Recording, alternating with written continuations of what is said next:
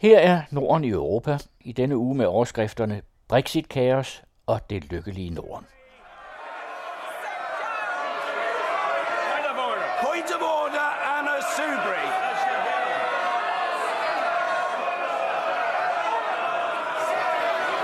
Point of order, Anna Subri. Brexit-kaos i det britiske parlament. Speaker eller formand John Burkow er på hårdt arbejde for tiden, mens de britiske politikere skændes om vejen frem i forhold til EU. Situationen er til det sidste uafklaret, og mens britterne og mange andre venter på Brexit-aftalen eller ikke aftalen, så sker der meget andet på den europæiske front. En ny EU-skeptisk alliance har for eksempel netop set dagens lys. Nationalstaterne skal sidde i førersædet, hedder det fra mødet, hvor det nye samarbejde i Europaparlamentet blev planlagt. Blandt andre deltog Anders Vistisen fra Dansk Folkeparti, sammen med den italienske højrefløjsleder Matteo Salvini og repræsentanter fra de sande finder og alternative für Deutschland. Intimidated by the right honourable gentleman, and I'm sure, I'm sure, I'm absolutely sure he wouldn't seek to intimidate me. I am taking a point of order from the right honourable lady, and frankly, that's the situation. Point of order, Anna Subri.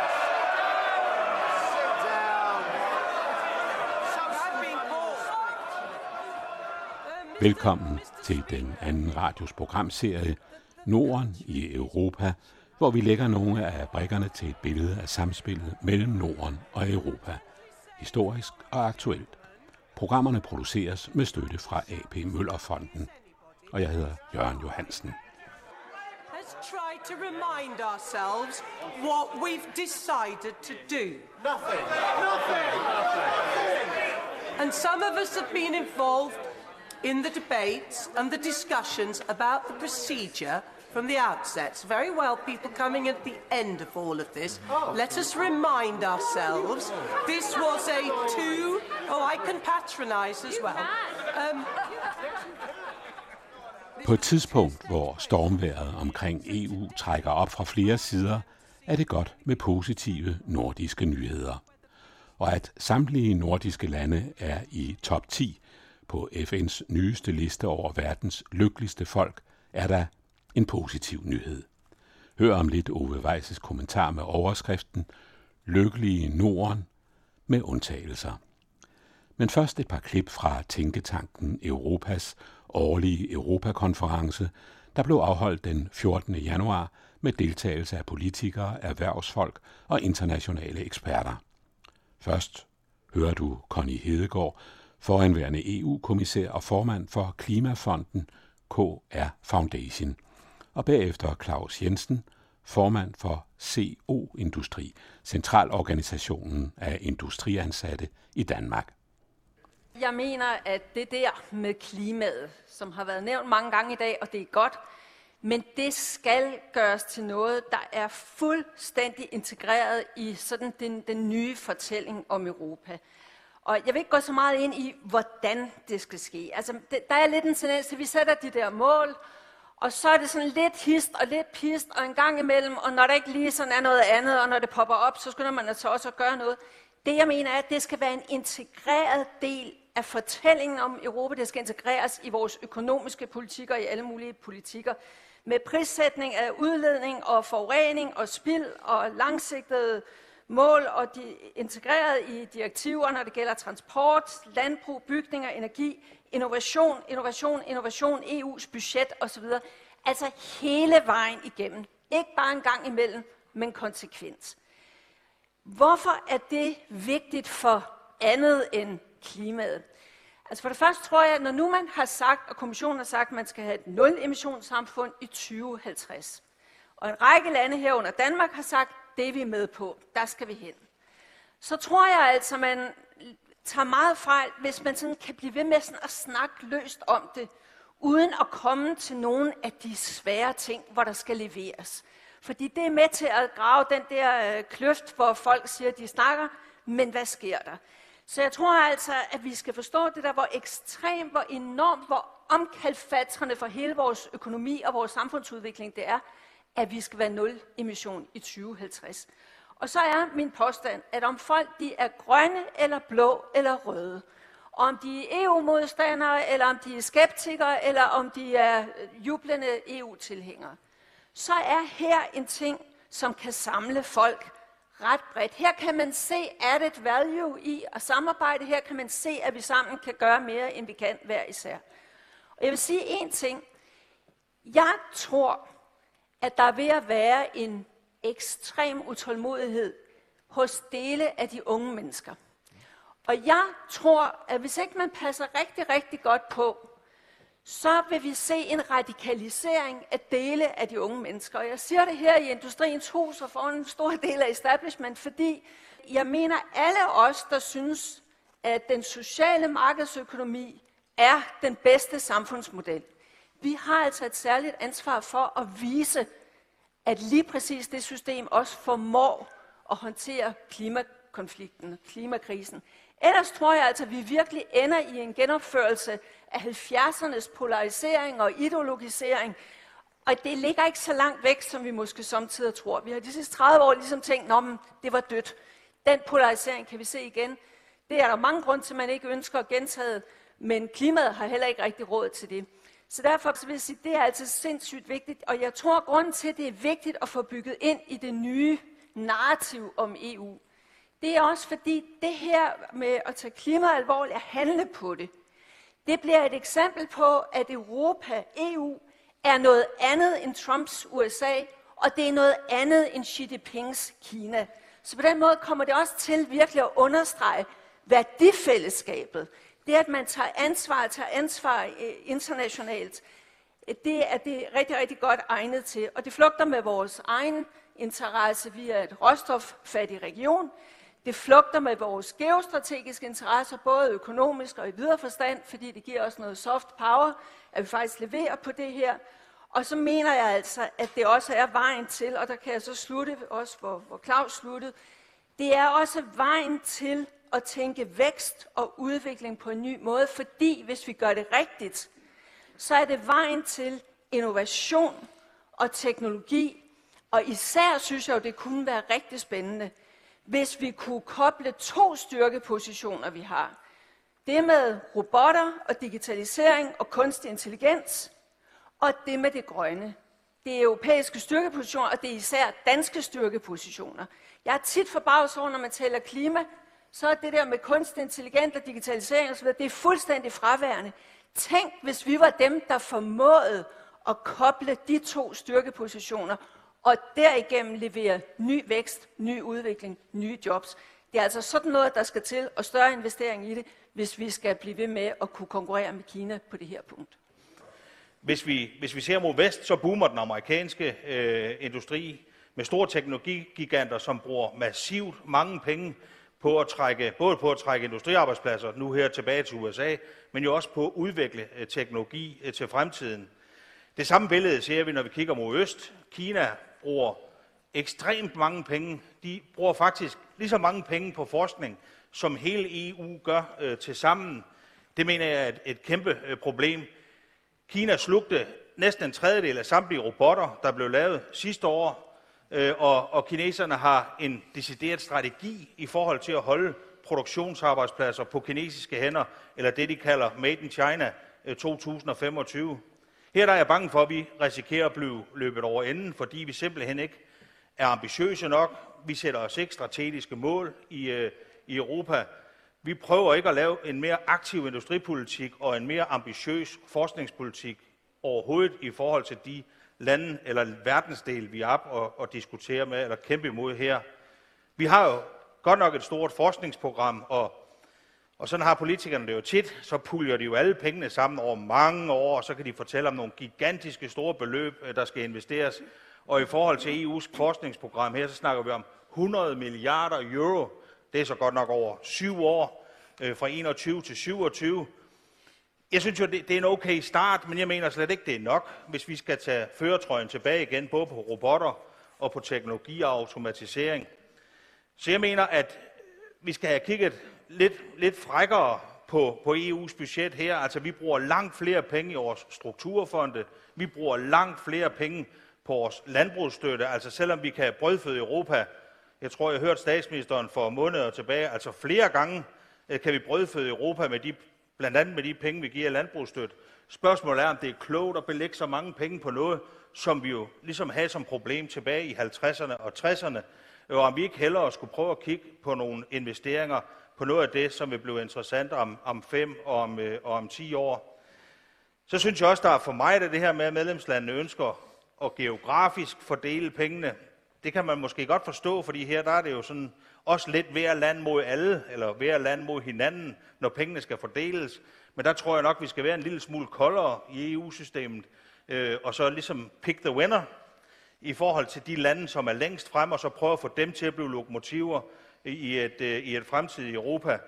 Øh, så, så ja, måske så lige den sidste ting. Altså, jeg tænker også, at i dag, der er vi jo ikke længere førende på solceller. Det har kineserne fuldstændig overtaget. Altså, der er nærmest ingen arbejdspladser i, i solenergi i Europa. Men det betyder jo ikke, at vi så på europæisk plan siger, så behøver vi måske ikke at støtte det lige så meget, som vi støtter vind. Man kan jo sige det sådan med lidt smil i stemmen. Altså her deler man sol og vind lige på rigtig mange områder, når man skal bevilge øh, kroner ud af EU-systemet. Men når vi har 500.000 arbejdspladser på vindenergi, vi har 0 på solenergi, og alligevel så sætter man de to teknologier stort set ens, når man behandler dem i Europa. Der kunne man måske også godt sådan tage et lidt mere, øh, altså what's in it for us syn på det her, øh, når, vi, når vi kigger på, på støttekroner. Så jeg mener, at vi skal rykke langt flere EU-penge over til fælles forskning. Vi skal skabe en ambitiøs industripolitik i EU, som kan matche den kinesiske Made in China 2025. Vi skal sikre os, at pengene går til den bedste forskning, og ikke kommer til at virke som en slags solidaritetspenge til EU-landet, som klynker højst. Øh, og så skal vi endelig sikre os, at pengene går til erhvervsrettet industriel forskning, som kommer til at gavne europæiske arbejdspladser.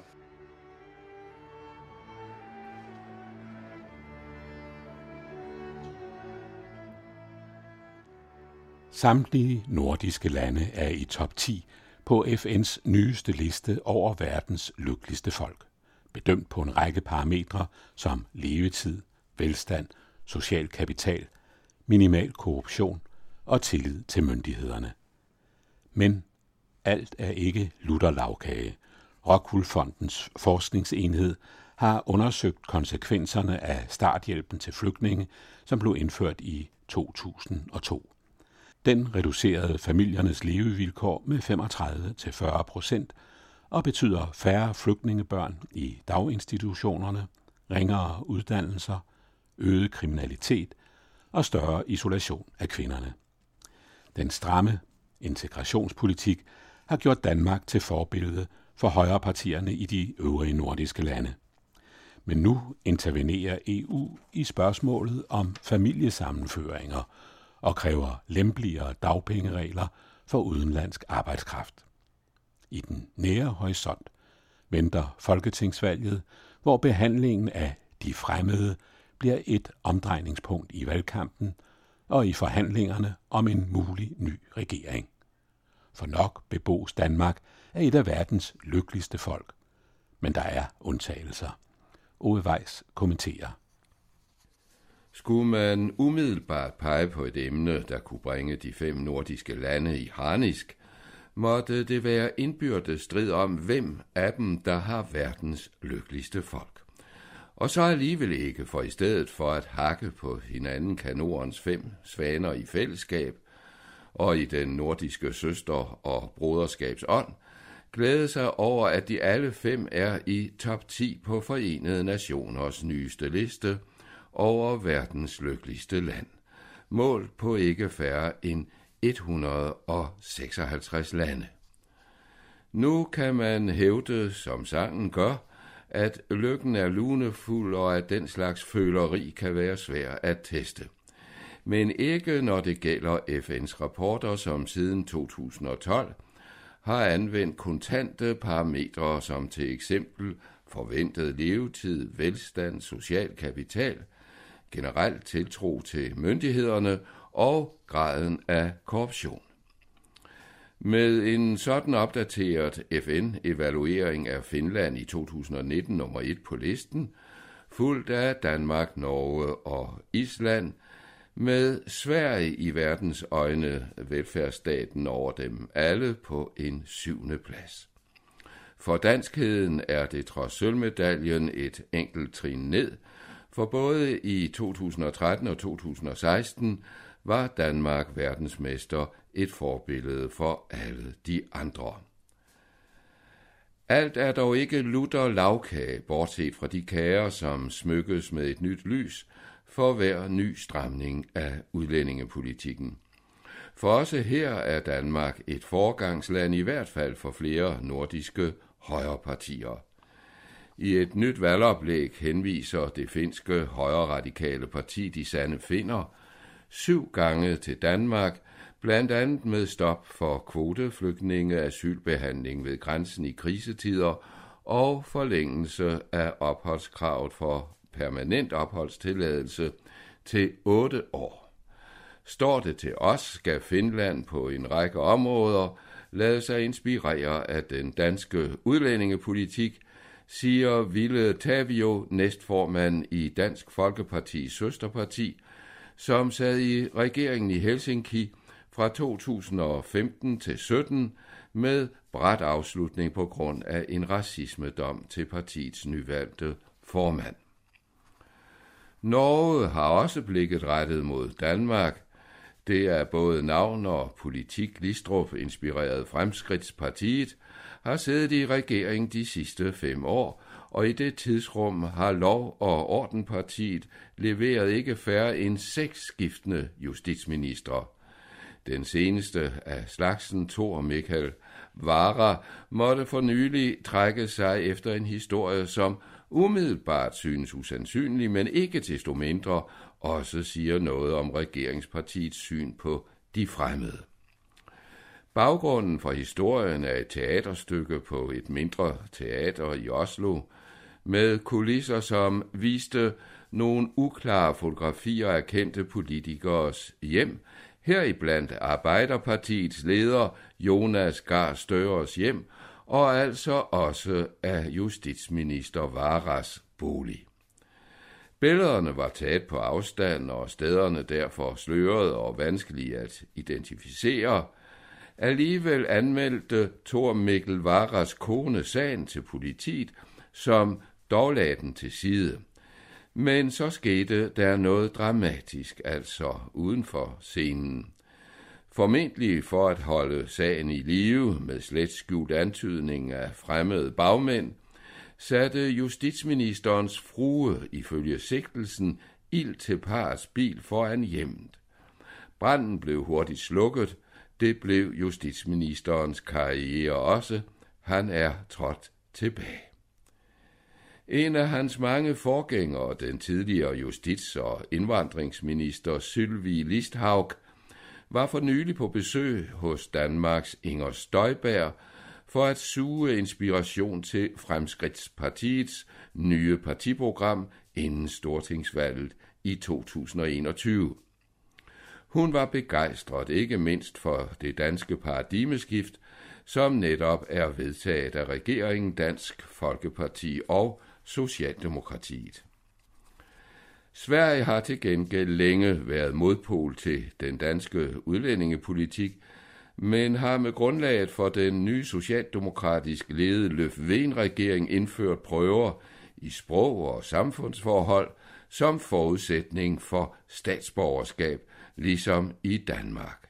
Som Dagens Nyheders kommentator Eva Stenberg siger til politikken, citat, en del af den politik, som længe har eksisteret i Danmark, er nu på vej til at blive indført i Sverige.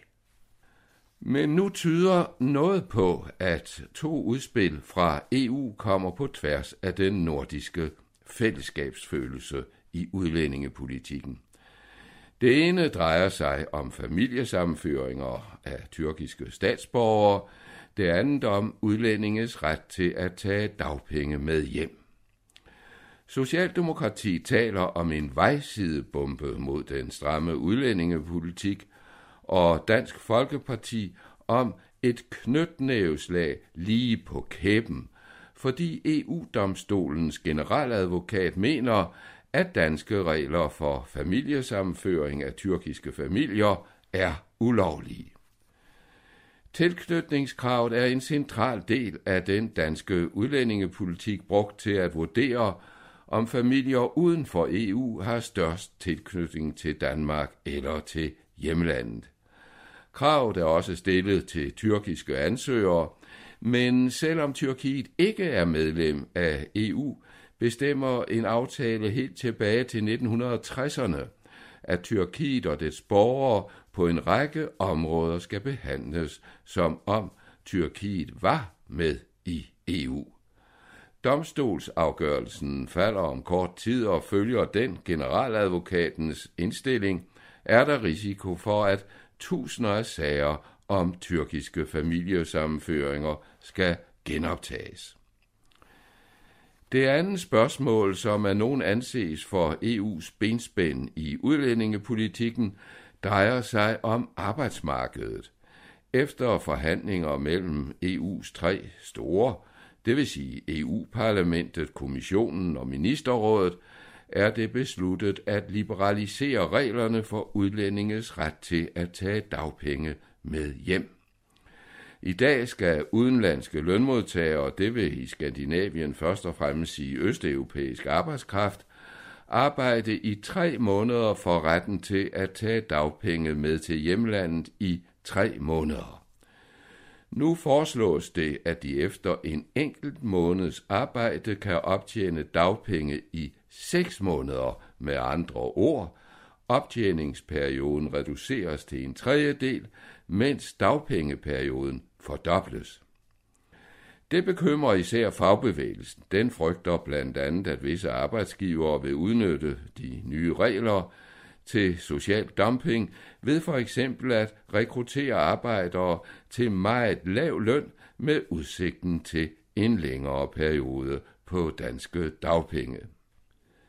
Det synes dog ikke at bekymre bredt i befolkningen, hvor tilslutningen til EU stiger måned for måned. Oven i købet i en sådan grad, at yderfløjspartierne, Enhedslisten og Dansk Folkeparti, på det seneste har dæmpet kravet om en ny folkeafstemning om Danmarks fortsatte medlemskab af unionen. I januar i år viste en Kantar Gallup-måling for Berlingske, at 63 procent af de adspurgte enten var stor tilhænger eller overvejende tilhænger af EU. Det fik valgforskeren professor ved Københavns Universitet Kasper Møller Hansen til at kalde tallene citat historiens største forskydning af danske EU-holdninger. I mellemtiden er tilslutningen ifølge samme opinionsinstitut steget med yderligere 7 procentpoint til 70 procent. Sandsynligt er det, at vibrationerne fra Brexit over Nordsøen har gjort indtryk. Men udelukkes kan det ikke, at mere seriøse overvejelser spiller ind. Øh, en nylig Eurobarometerundersøgelse, som måler den folkelige atmosfære i samtlige EU-lande, har spurgt europæerne om, hvilke værdier, der bedst kendetegner EU. For danskerne er det demokrati, fred, menneskerettigheder og retsstatsprincipper. Men måske er det slet ikke EU's intervention på arbejdsmarkedet og i spørgsmålet om familiesamføringer, som vil blødgøre den stramme danske udlændingepolitik, som ellers er flere nordiske partiers forbillede. Rockwool Fondens forskningsenhed har netop offentliggjort en analyse af flygtninges vilkår fra 2002, hvor den daværende Anders Fogh Rasmussen regering konverterede den hidtidige kontanthjælp til starthjælp med en reduktion af flygtningefamiliernes levevilkår på mellem 35 og 40 procent. Kortvarigt havde det en mindre beskæftigelseseffekt, men på sigt, som det hedder i politikersproget, og mere generelt førte det til fattigdom og svækkelse af integrationen af de fremmede. Reformen har blandt andet betydet færre flygtningebørn i daginstitutionerne, med følgende dårligere uddannelse af dem senere i livet, øget kriminalitet, især butikstyveri af daglige fornødenheder og større isolation af kvinderne i flygtningefamilierne. Det påre billede af integrationen og årsagen til det er kommet bekvemt for de fire centrum-venstrepartier ved støtte til den socialdemokratiske statsministerkandidat Mette Frederiksen er forudsætningen for et muligt regeringsskifte ved folketingsvalget i den nære horisont. Selvom især radikale venstre på det seneste har skærpet betingelserne også på områder som klima og økonomi, vil udlændingepolitikken være det emne, som kan trække forhandlingerne om et regeringsgrundlag for en etparti- eller flerpartiregering ud i uge måske månedsvis efter forventede flere dronningerunder. Her vil de dokumenterede godt 60.000 børn, her er ikke mindst flygtningebørn, som lever i fattigdom og isolation, blive et omdrejningspunkt i forhandlingerne, for nok er danskerne et af verdens lykkeligste folk, men der er undtagelser. Du hørte Ove Weiss, der sammen med Annette Brun Johansen og mig, Jørgen Johansen, redigerer udsendelsesrækken Norden i Europa, som støttes af AP Møllerfonden. Suggest, Mr. Speaker? You're lost. May I? s- You don't need to shout it out. May I suggest? like any other honourable or right honourable member, to be heard. And she will be. Anna Subri. Thank you, Mr. Speaker. So may I suggest we now proceed to the agreed procedure that the House adopted, that having settled on those matters where there were the biggest votes, we now go forward to Monday to see if we can find a compromise so that we look to how we are going to give this country the leadership and the certainty it needs and deserves. And finally, Mr. Speaker, it, well, if honourable members didn't try and shout me down, I might have finished two minutes ago. So may I suggest that we continue